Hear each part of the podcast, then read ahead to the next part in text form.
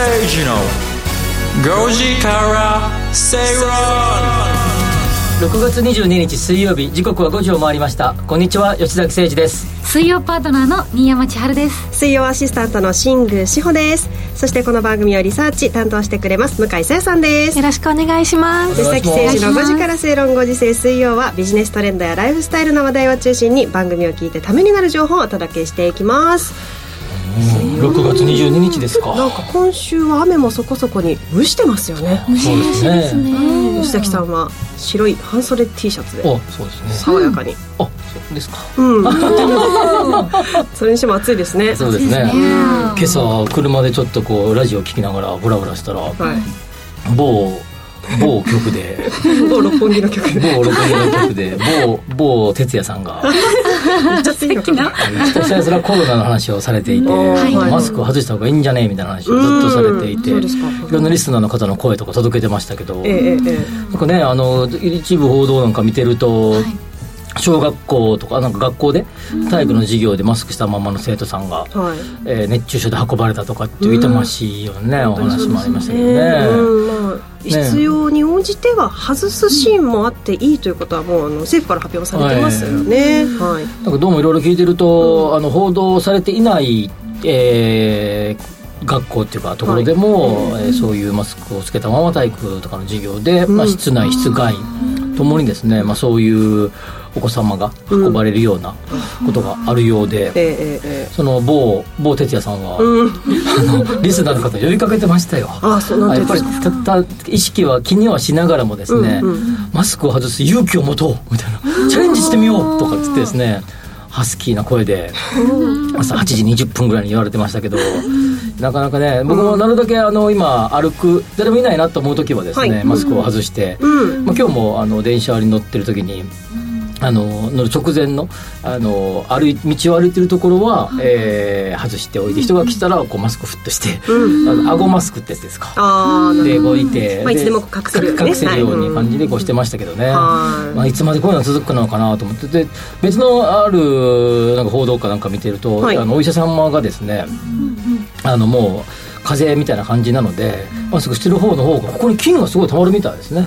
一一日とはいえ中に一日とはいえ毎日取り替えたとしてももう何本菌取り替えるの話は別だけど、はい。ほとんどの国民の方々は一日は少なくともつけっぱでしょと。同じものをつけてます。けてます。そっちの方が害があるんじゃないかと思いますという話をされていたので、はい。まあなるだけ、うんうん。あの人と接してない時はうん。外す方がいいんじゃないかっていうお医者さんがコメントされてましたけどね、はい、本当吉崎さんおっしゃる通りその熱中症なんかが本当に今気になりますから、一気に暑くなりましたしね。ね蒸し暑くなってね。ねそういう意味では環境省厚生労働省からも昨日の発表で、えっと、屋外での散歩やランニング通勤通学等のマスクの着用必要ありませんと。お忘れずにマスク外しましょうね。ということをね。そうですね、だからそこのね、うん。忘れずにっていうのがだところ大事だと思うしさらに、はい。まあ人の目が気になるじゃないですか、いや本当、もう日本人独特の同調圧力ってやつですよ、まあそうね、そういう目目があるのでみんなしてると、うん。だからもうなんかみんなでねなんかねあ僕はあのマスク外す時はなんかね、昔あの腕にさあの、セーブ・ジ・アースみたいな海を守ろうとかねこうはあゴムみたいなのつけてたやつ200円ぐらい払って。シリコンでこうやつラバーバンドラバーバンドそうそうそう。そうああいうのをしてですね、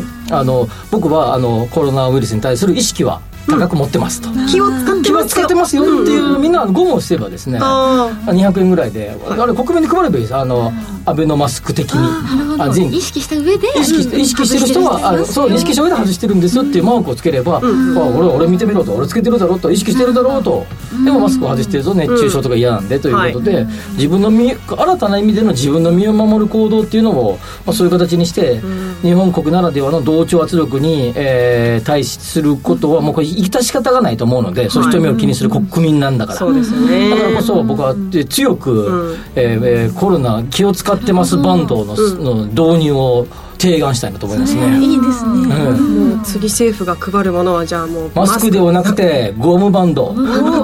気を使ってますバンドですよ。あのマスクもねしてる人なかなか見かけ見たことない。でしたしね。マスクは。いやそうねあのいいんですよあれ風邪予防冬とかはね私愛用してて記念に撮ってますよ。記念？記念に使ったことないです。記念に撮ってますよ。それ何年か経ったらもしかしたらねいいですよ。レアものにいいつの日か新山さんにつけてもらってアベノマスク新山千春ウィズアベノマスクみたいなあれ売ってることも見ないですよねあのタイプあ逆にレアかもしれないですよねたまに田舎のおじいちゃんとかがねやってるぐらい確かに選択肢またちっちゃくなっちゃってねいや本当鼻も出ちゃってマスクの意味もないっていうぐらいになっちゃってますよねね本当に熱中症なんかにはね気をつけながら本当にあの今言ったようにゴムバンド推進しましょうはい忘れそういったこともやっていくといいかもしれこれあくませんラジオ関係僕の試験ですから吉崎さんの試験ですご意見としてね、そういうのがありますけれども皆さんどう思われるでしょうか、さあ今日もおビジネストレンドそれからライフスタイルの話題いろいろとお届けしていきます。皆さんからのお番組ご参加もお待ちしております。番組ブログからメッセージをお待ちしております。そして番組のツイッター今日もお番組前につぶやいております。アットマーク RN アンダーバーご時世。皆さんからのつぶやきはハッシュタグご時世 GOJISEI こちらをつけてつぶやいてください。お待ちしております。それでは番組始めてまいりましょう。この番組はロボットホームエアトランク東京アセットパートナーズ各社の提供でお送りしますお聞きの放送はラジオ日経です。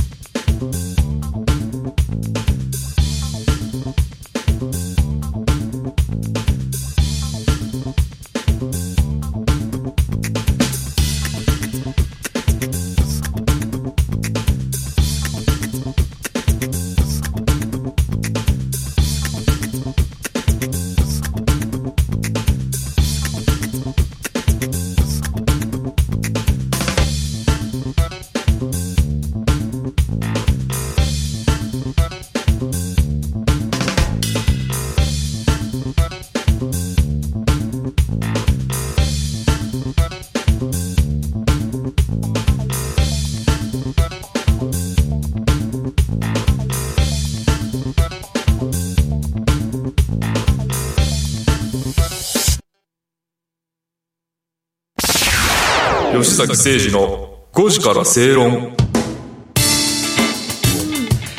生放送でお届けしています。ラジオ日経吉崎誠二の5時から正論。さあ、えー皆さんから今日もツイートいただいております。早速、こちらは構造さんから、うん。先ほどのオープニングのうん。マスクの話からですね、マスクもそうですが節電ポイントで今年の夏は熱中症で搬送される人増えそうです節電ですね。あれ節電ポイントってはい。そもそも思うんですけど、うんいくらぐらいもらえるか分かんないよね。ポなんかポイントマイナポイントとかさあー確かに。なんか家電5000ポイント分とか。家電ポイントとかさ、うん。それ現金でくれよと思わないですか？確かに。なんであれポイントでくれるんですかね？やっぱそれはマイナンバーカードやりたいとか、うん。紐付けしたいとかそういうことがあるんですかね,、うんかポイントよりも節電分だ節電した分だけチャリンみたいなチャリンの方がいいんじゃないですか？それも値引きしますよでいいんじゃないですか？確かに。手間かかるじゃないですか？そううんそうですよね。やる方もやる方もね、うん。そ国費を使うわけでしょ、うん。税金を、そしたらその分電気代減らせばね。値下げすればおしまいじゃないですか、ねそんなお話もありますけれども。まあでも、はい。あの節電してもいいですけど、うん。熱中症になることだけは、はい結構嫌じゃないですか。なんかあのバーベキューとかしてて、なんか熱中症とは言わないけどなんとなく頭が痛くなって楽しいんだけど楽しいんだけどなんかこうジンジンジンみたいな。あそうそうそうそう。あれプチ熱中症でしょあれ要は。アルコールなんかね新山さんとか僕はねアルコールガバガバ飲むからあ 酔ったんかなと思うんだけど要はあれプチ熱中症だよね。そうですよね。ちょっと頭痛がある。ね、うん。結構なるよねあれね。なりますなります、うん。うん。その辺もね含めてあの、水分補給などもねしながらご時世楽しんでくださいませ、さあここから最初のコーナー参りましょう。トレンドピックアップです。ビジネスライフスタイルで今話題になっているトピック取り上げていきます。それでは番組が今回取り上げるトピック向井さんから紹介をお願いします。まずはこちらです。はい。では最初のキーワードが、法隆寺でクラウドファンディングです。で、奈良県にある世界遺産法隆寺、皆さんご存知だと思うんですけど、こちらが境内の維持管理費用をクラウドファンディングしました。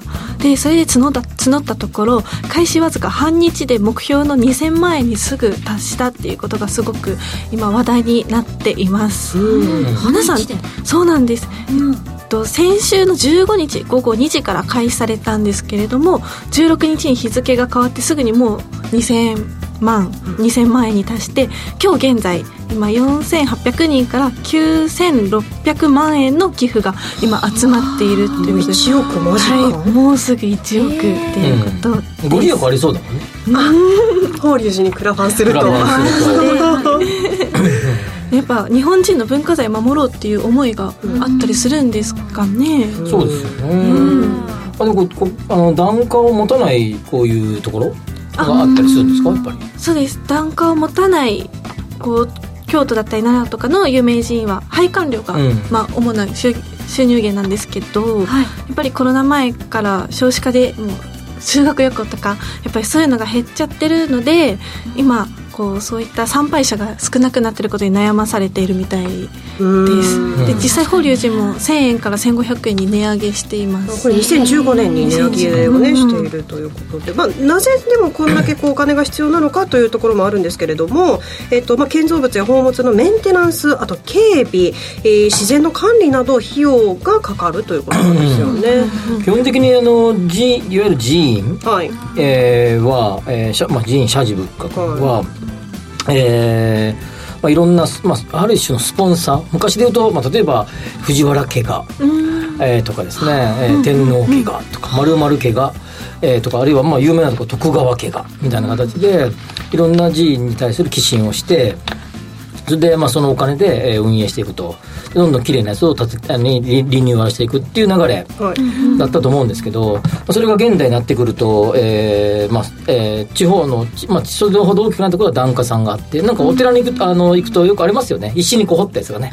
ああるいはお正月とか行くとお酒とか樽がバーって置いてあってそこになんかありますね。株式会社なんちゃらとかね、あれは寄進ですよね。お金を放物してるわああけですよね。りましたありました。この企業名と企業名とかかね。ありますね。その中で企業名企業名企業名ポツンと個人で山田太郎みたいなおおありますね。金持ちな人がいるんだなみたいな感崎誠二やったりとかするじゃないですか。で、ああいうの、やっぱああいうのがもともとこうある中で、はい。一方で地方の、うんうん。これ、あのえまあ、法隆寺はまあとてももちろんめちゃくちゃ有名な寺院ですけど、もっと地方の寂れた寺院っていっぱいあって、もう本当にもうあの崩れかかるみたいな感じでもう全然訪れる人もいなくてみたいなそういうそのある種のその地域におけるはい。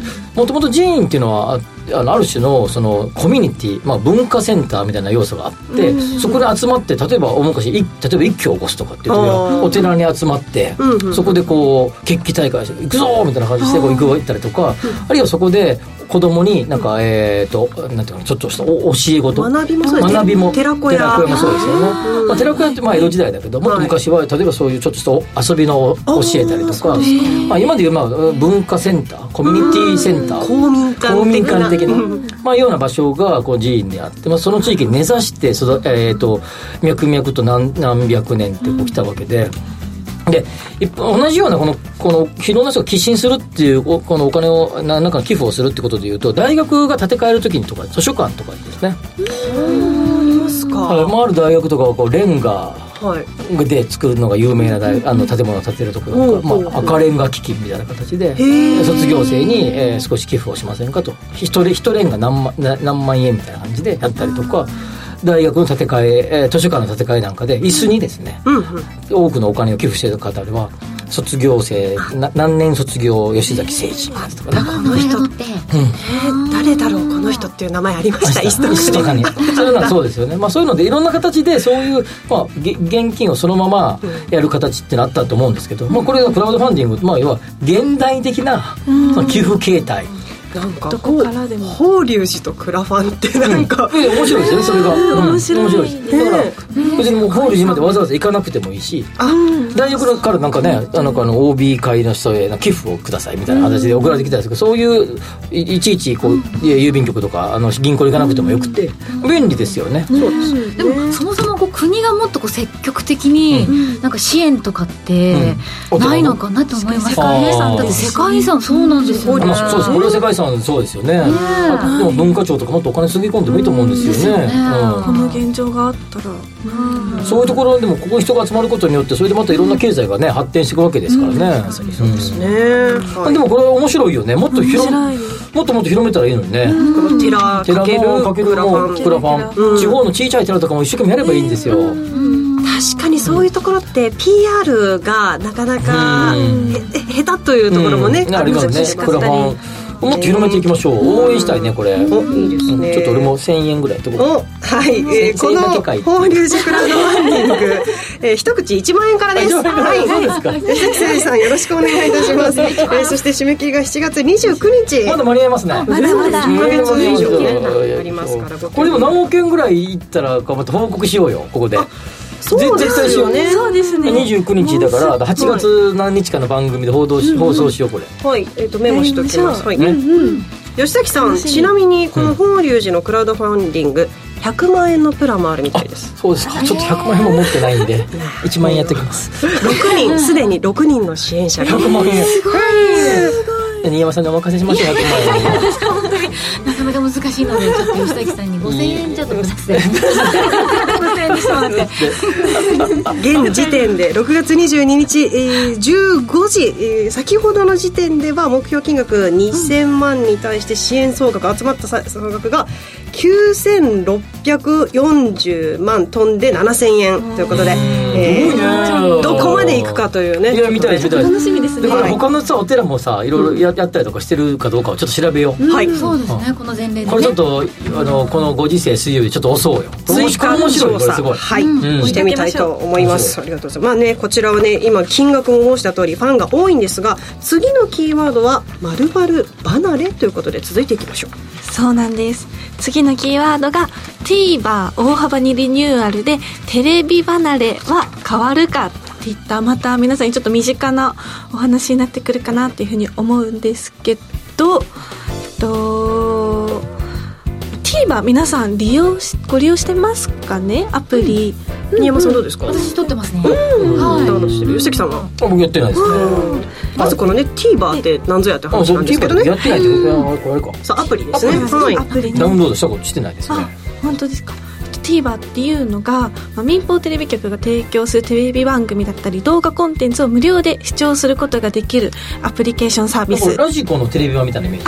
はいそんな感じです。聞き逃見逃しても後が後で見れたりそういったサービスになってます。ほぼほぼラジコだよね。そうですねラジオではラジコが走っててテレビは TVer あなそういうことなんね、だ同じようにこう見逃し配信は、えっと、1週間1週間で見ることができへるえ無料で？はい。はい無あそう。料で見れます。時々ゴルフのとか野球とかの延長でこの続きは TVer でとかやってるよ。ねああありますね。ああるよねね。かもしれないですね。あのそっちの枠は崩せないからそのこっちに TVer 地上波枠走ってるからってことですよね、これ、えっと、TVer2015 年にサービス開始しておりましへてー。今年の3月月間動画再生回数2億5000万回、アプリは5000万ダウンロード目前になっているんですがそんな TVer がサービスリニューアルしたそうです。そうなんです。4月に大きくサービスをリニューアルしましてこう今回リアルハイタイム配信っていうのができるようになりました、うん。っていうのも、まあ、在京の5局のプライムタイム平日夜7時から11時ですね。こちらのほとんどの番組が TVer で見れるようになってこういったリアルタイム配信は今回のリニューアルが初となっております、これ全国どこの番組でも見れるんですか？全国どこのあ在そうですね。あのこのあれで？あのはい、今このラジ、えっと、リアルタイム配信というのが在京在京5局ということなんですが、ちなみにタイムフリーでは？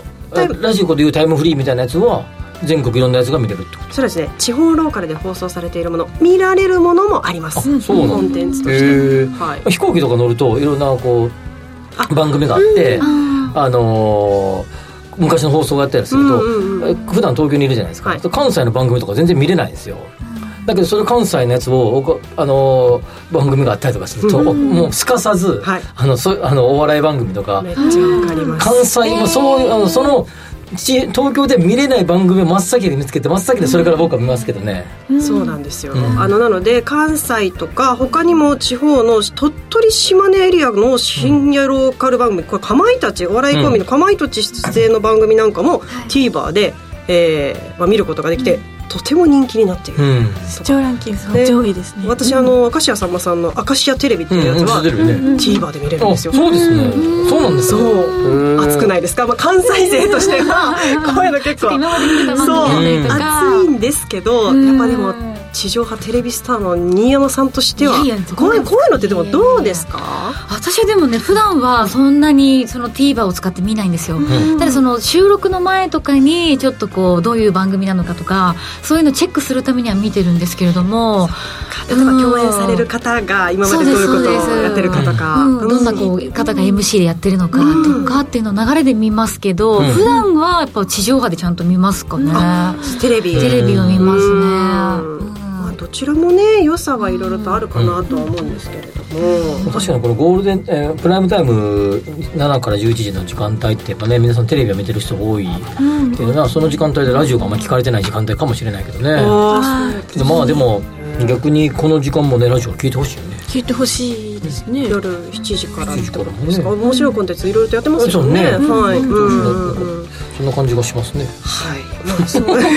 まあ今回ね TVer なんですけれどもラジオではラジコが走っておりますしこの番組もラジコタイムフリーそれからエリアフリーでもお聞きいただくことができます。ポッドキャストでも聞けあそうですね、ははい。い、ぜひこちらも楽しんでいただきたいなと思いこのます TVer でも普通に広告とか流れるわけですねはい流れます、はい、TVer もあの番組再生している間にいろんなその曲のお番組 CM であったりとかっていうのは流れることありあます、普通のその飲料がどうだらこうだら車がどうとかああいう CM はそういうのもありますね。そういうのも広告あります。はい。なので、まあ、ネット広告としてそういうものが流れるのでそちらはまあ必ずまあ見なきゃいけなかったりするんです、うん。飛ばせないので、はい、なるほどなるほど。YouTube の広告と同じような。あなるほど。なるほど、はい。へえ面白いですね。ねそうなんです。あこれこの後来るんでしょうね。ねえーリニューアルした TVer これからどうなっていくんでしょうか？こちらも注目です。さあ今日は2つの話題を届けていただきました。向井さんには来週も話題のトピック取り上げてもらいます。以上トレンドピックアップのコーナーでした。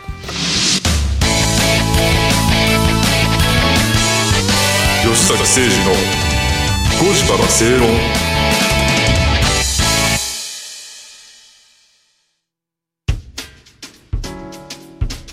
お聞きの放送はラジオ日経です。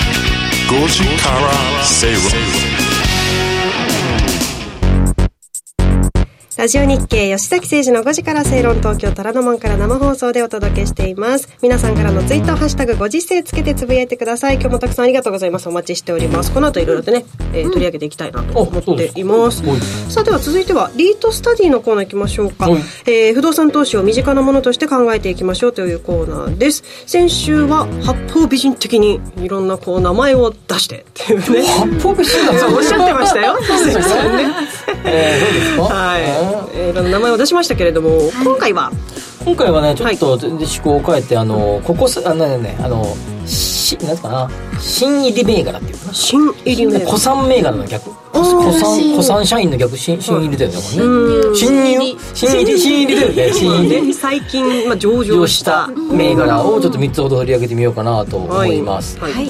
でリート現在61銘柄上場してますが、その中であのいくつか合併したりとか、えーしたりするのであのえー一時期62銘柄あった時もありますけど、いくつか合併したりするして、あの右肩上がりでずっと増えてきたかっていうとそうでもなくて、はい。時々ちょっと12銘柄ふっと減ってまた上がってみたいな形で、えー2001年9月10日に2銘柄が上場してですね、えー要要はこ超古参銘柄ってことですね。ねよく新コーナーでも出てますね、ね。新入りの逆ですね、はい。古参銘柄としてまあ日本が上場し、はい。えー順調に数を伸ばしてきました、まあ、近年でいうと2016年がとても多く上場した年で6銘柄が上場してます。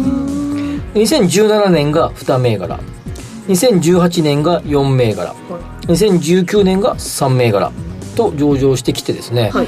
まあこのなんか不動産市況もすごいよいい感じでしたので、んうん。このまま増えるかなと思いきやえココロナウイルスが蔓延したこともあり、まあちょっとそういうムードじゃないかなってことがあったのかどうか分からないですが、はい。2020年はゼロ。うんで、えー2021年に、えー1銘柄はい。上場したとうんいうことになります、ええ。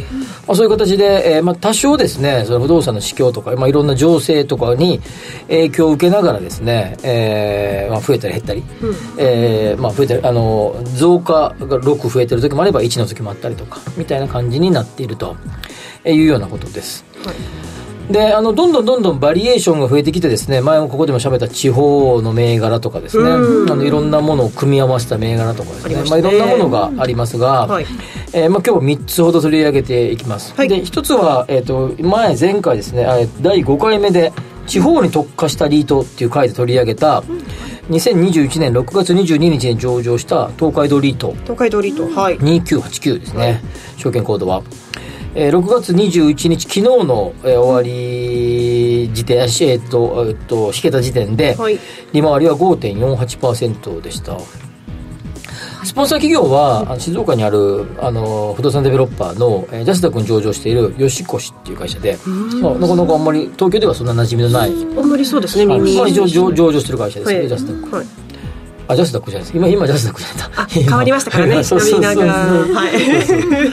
えーで、えーそあまあ、それで静岡とか、はい。まあ、東海エリアを中心として、まあ、東海ドリートっていうぐらいですか。ら東海エリアを中心とした、えー銘柄で、えーしえー商業とかそういうそういう産業とかそっち系のインフ,、えーインフラはい。と、えー住宅や、えーあ住宅などにですね、えー組み込まれている、えーリートになります、えー比較的時価総額がまだまだ、えーちっちゃい、まあ、小規模あのこ小ぶりな、えーリートとして、えー存在してるんですが、まあ、地方そのエリア出身の方にとってはですね、まあ、応援したい銘柄なんじゃないかなというように思います、はい。決算月は1月と7月の2回の決算月になりますね、はい。もう一つがえー、ソシラ。そしら物流リート。はいこれは、えーまあ一時期話題でしたけど住友商事が気合を入れて作った気合っていうか、まあ、ソシラ物流リート2979ですけど、えー住友住友商事がやっている物流施設、はい。えーあ物流なんですね。はい。はい。SOSYLA はいソシラはいシリーズがメインで組み込まれている、えーその物流施設がメインで組み込まれている、えーリートになります、はい。で、えーそれ以外に、まあ、それがまあ約確か78割だったと思いますが、残りデータセンターとか、港湾施設とか空港とか研究施設とかっていうようなちょっとしたですね、えーまあ、産業系のなんていうかなあのまあ、インフラ的な施設に、うん。はい。えー投資をしている、へえーがまあ何割か組み込まれているやつでえー6月21日の、えー引けた時点でのえー利回りは3.82%、うん。でこれやっぱり結構あの気合が入ってるからかわかんないけど、はい。かなり格付けも高くてですね。あそうですか。確か稼働率、まあ、多少前後してるけどほぼ100%に近い稼働率だったりとかしてまあ、かなり有料な銘柄なんじゃないかなと思います。で5月11月が決算なので、まあ、ちょうど決算が終わった後なので、まあえー若干、まあ、で大体そうですけど、こえーちょっと、えー価格がね落ち気味、落ち着くはい落ち着くタイミングなので、うん。えー狙ってもいいんじゃないかな、利回り的にはあの3.8まあそそんまあ、ほどほどな、うんうんうん。えー感じなのでいいんじゃないかなと思いますね、はい2979ソシラはい。SOSYLA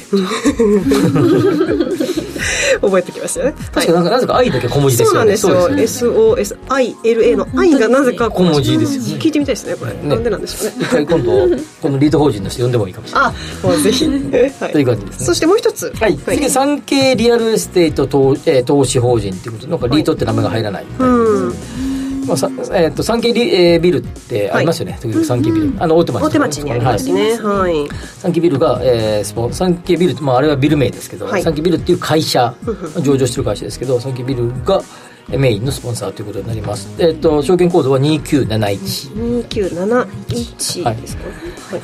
でえー、これ違います？39 2972ですね。72か。はい。2972ですはいで、えー、終わり、えっ、と、引けた時、昨日の引けた時点で終わり値が、えー、5.48%とい。う感じになってます。うん。で、えー、まあ、これはもう完全産経、産経ビルっていう、うがスポンサーっていうぐらいですから、はい。ビルメインの、えーオフィスビルメインの、えーリートになります、えでまあ 3K ビルっていう名前ですからもう見見ての通り 3K グループ。えあの3あの 3K グループ、富士 3K グループ。ですね、3K グループ、まあ、つまり言うまでもなくみ新聞テレビテレビ。ななど、はい。某ラジオ局もそうですね、そうですね、うん。えとかああいう、まあ、いわゆるメディア系の、えーリートは唯一。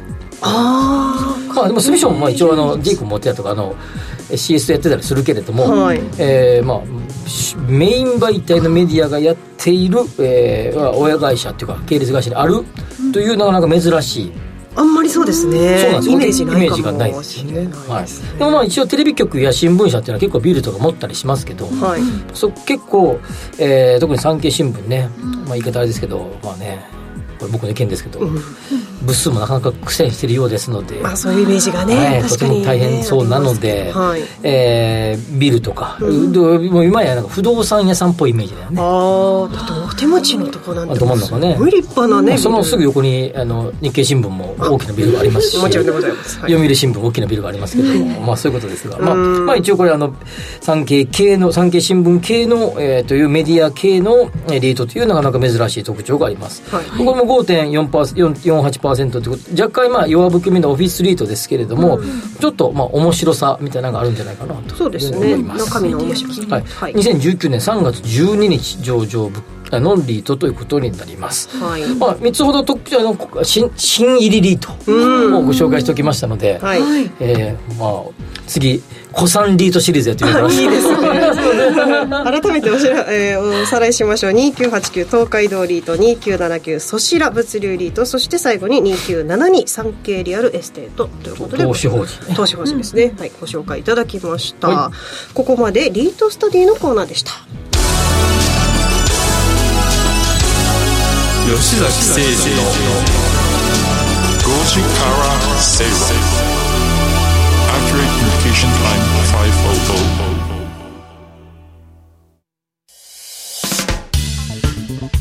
お聴きの放送はラジオ日経です。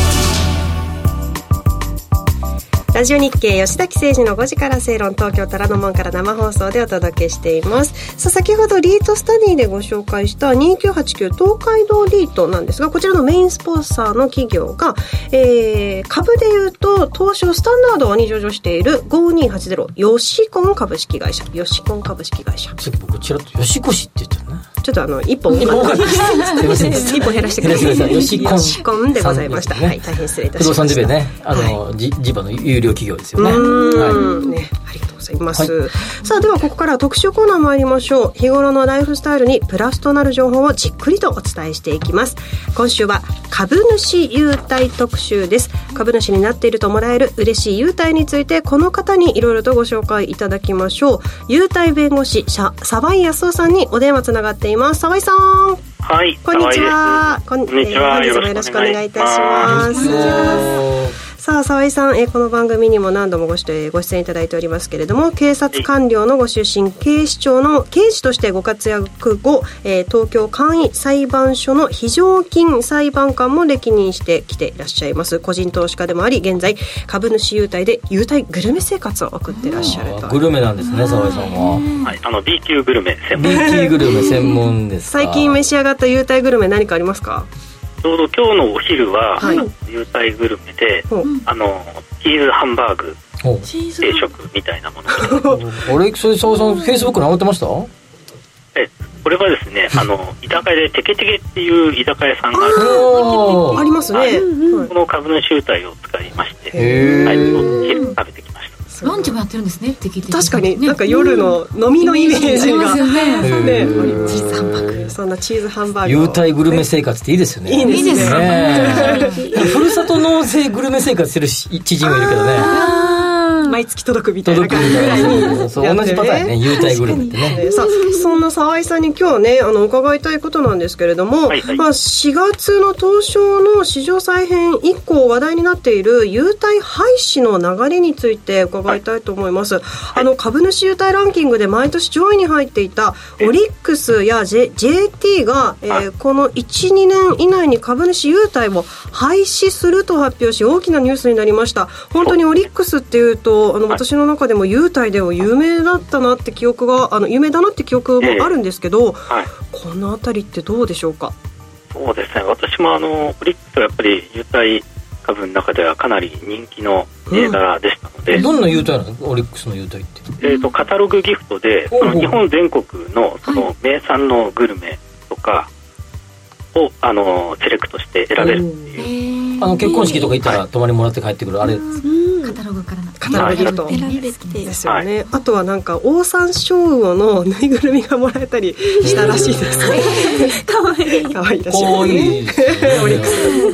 はい、まあこの辺りちょっと今日は伺っていきたいなと思うんですけど、おこれどどういう背景であの廃止する方向に向かってるんですかこの2社はえーとですまあ、その2社というかその2社以外にも、うんうん。全般的にその廃止をするあの方向うん。で検討している銘柄結構多いんですね。うんうんそれであの、まあ、背景需要というか理由は、まあ、あのいくつかあるんですけれども、うん。一つはですねやっぱりその海外の株式との比較で、うん海外の株式って株主優待ってあのほとんどやってないんですよ。なので株主優待やってるのは日本の企業ぐらいなうんんですね。うんうんはい、なのであのグローバルスタンダードに合わせてあの海外の株式はあの株式優待やってないんでね。うん。日本ではもう必要ないんじゃないかという考え方があってうん。それで、まあ、株主還元するんであればね株主優待じゃなくて例えば自社株買いをやったりとかうんうんうん。あとは普通に配当金を増やす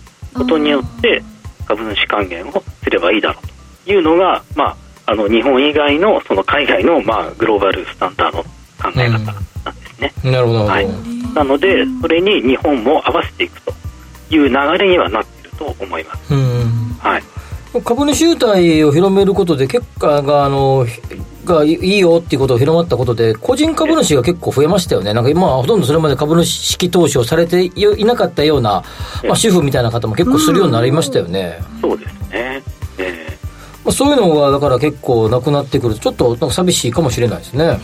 目的でっていうことですもんね、うん。自転車乗ってるおじさんとか大変じゃないですか、あ噂の番組で。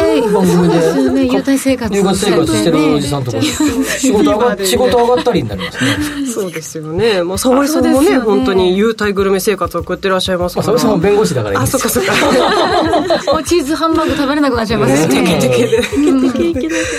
本当にそういう意味では、なんか株主優待あると、あいいな、この企業にね、ちょっと投資してみようかって個人の方とかがね、なかなかそういったところに行きづらくなるところもあるかなとも思うんですけれども。ねまあ、他にもいくつか理由があって、はいはいはい。もう一つはですねその上場基準のですね、うん。株主数が引き下げられたんですよ、今回のなるほど。うん大変で。うん。で前は2200人とか2000以上の株主が必要だったんですね。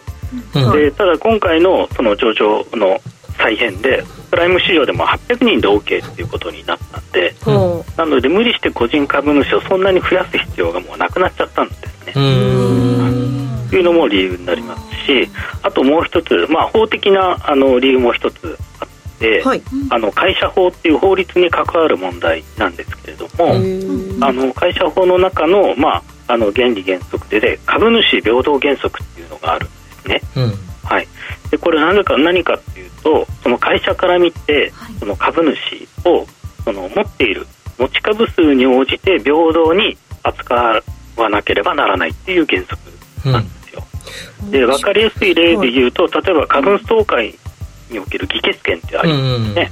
はい。で例えば100株持っている株主だったら議決権うん。もらえますよね。ええええはい、で同じように200件200株持っていれば議決権が2個、で1000株持っていれば議決権10個うん。もらえる、まあ、これが分かりやすい例なんですけれども、じゃあ株主優待こういうふうになってるかっていうとなってないわけなんですああそうですよね。確かにね。あの航空会社の株主優待券とかねなんか結構スライド式になってるもんね。ねうーんそういった理由もあって、まあ、優待廃止の流れにつながっているということですよね。うん。あの沢井さんご自身はこの辺りは、あの個人的にはどんなふうにあの考えてらっしゃるんですか？個人的には私あの、まあ、優待弁護士なんで優待がなくなっちゃうとそのただの弁護士に いいような気もします。十分じゃないんです優か待はやっぱり継続してもらいたいというふうに考えてるんですね。うんで例えばその優待の中でもねその自社商品とか、その自社サービスを優待でつけてるっていう会社は結構あると思うんですけれども、うん。こういう優待であればねその会社の宣伝にもなるのでね、はい。まあ、営業目的にも合致してるので、うんうんうんまあ、合理性はあるんじゃないかというふうに思います。それからまあ、あの金券類例えばクオ・カードとか、うん。あと、まあ、ジェフグルメカードとかね、こういった金券類を優待で出してるあの企業も結構あるんですけれども、まあ、そういったところもあまり多額だとねその隠れ配当みたいにうん。なっちゃうんですけれども、そんなに高額でなければね少額であればあの法的な問題もないというふうに思いますので、あのやっぱり続けてほしいうん。のが私の見解ということになります。続けてほしい。ねどっちの声が大きいんですかね。あ、確かに気になりますね。これでも逆にこういう流れを受けて新しくもっと株主優待を良くしようっていう企業が現れてもいいかもしれないね。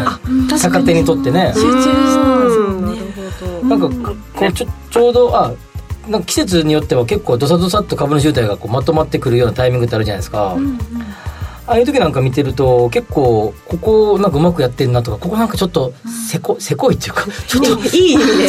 ちょっとちょっとあれだなと思うやつと比較しちゃいますよね。なるほどね。だどことは言いませんが、ある僕が持ってる株のどさどさっときた一つに、あのそこの会社の商品が買えますよ。で、あなんかプレゼントかな？なんか選ぶのかなと思ったら、さっきのカタログギフトじゃなくて選ぶ、はい。割引券がそうこの中から割割引分の、えーが優待ですってわ割引かみたいな感じで。ちょっと寂しかったやつがあったりしますけどね。うん。でも、佐々木さん、逆に6月に、あのーいいただけそうな、あのー優待銘柄、はい。おすすめ銘柄、お願いします。知りたいですね。はい知りたいですね。うんはいえー、と今回私の方でお勧めしたいのが、はい。えー、と一つ目がですね、まあ、証券コード8179で、えーロイヤルホールディングス。もう、8179ロイヤルホールディングス。はい。こちらは？どういう方？これはいわゆるそうですねあのファミレスのロイヤルホストロイホですね、はい、それでこの優待が、えー100株以上持ってるとその食事券を500円分もらえる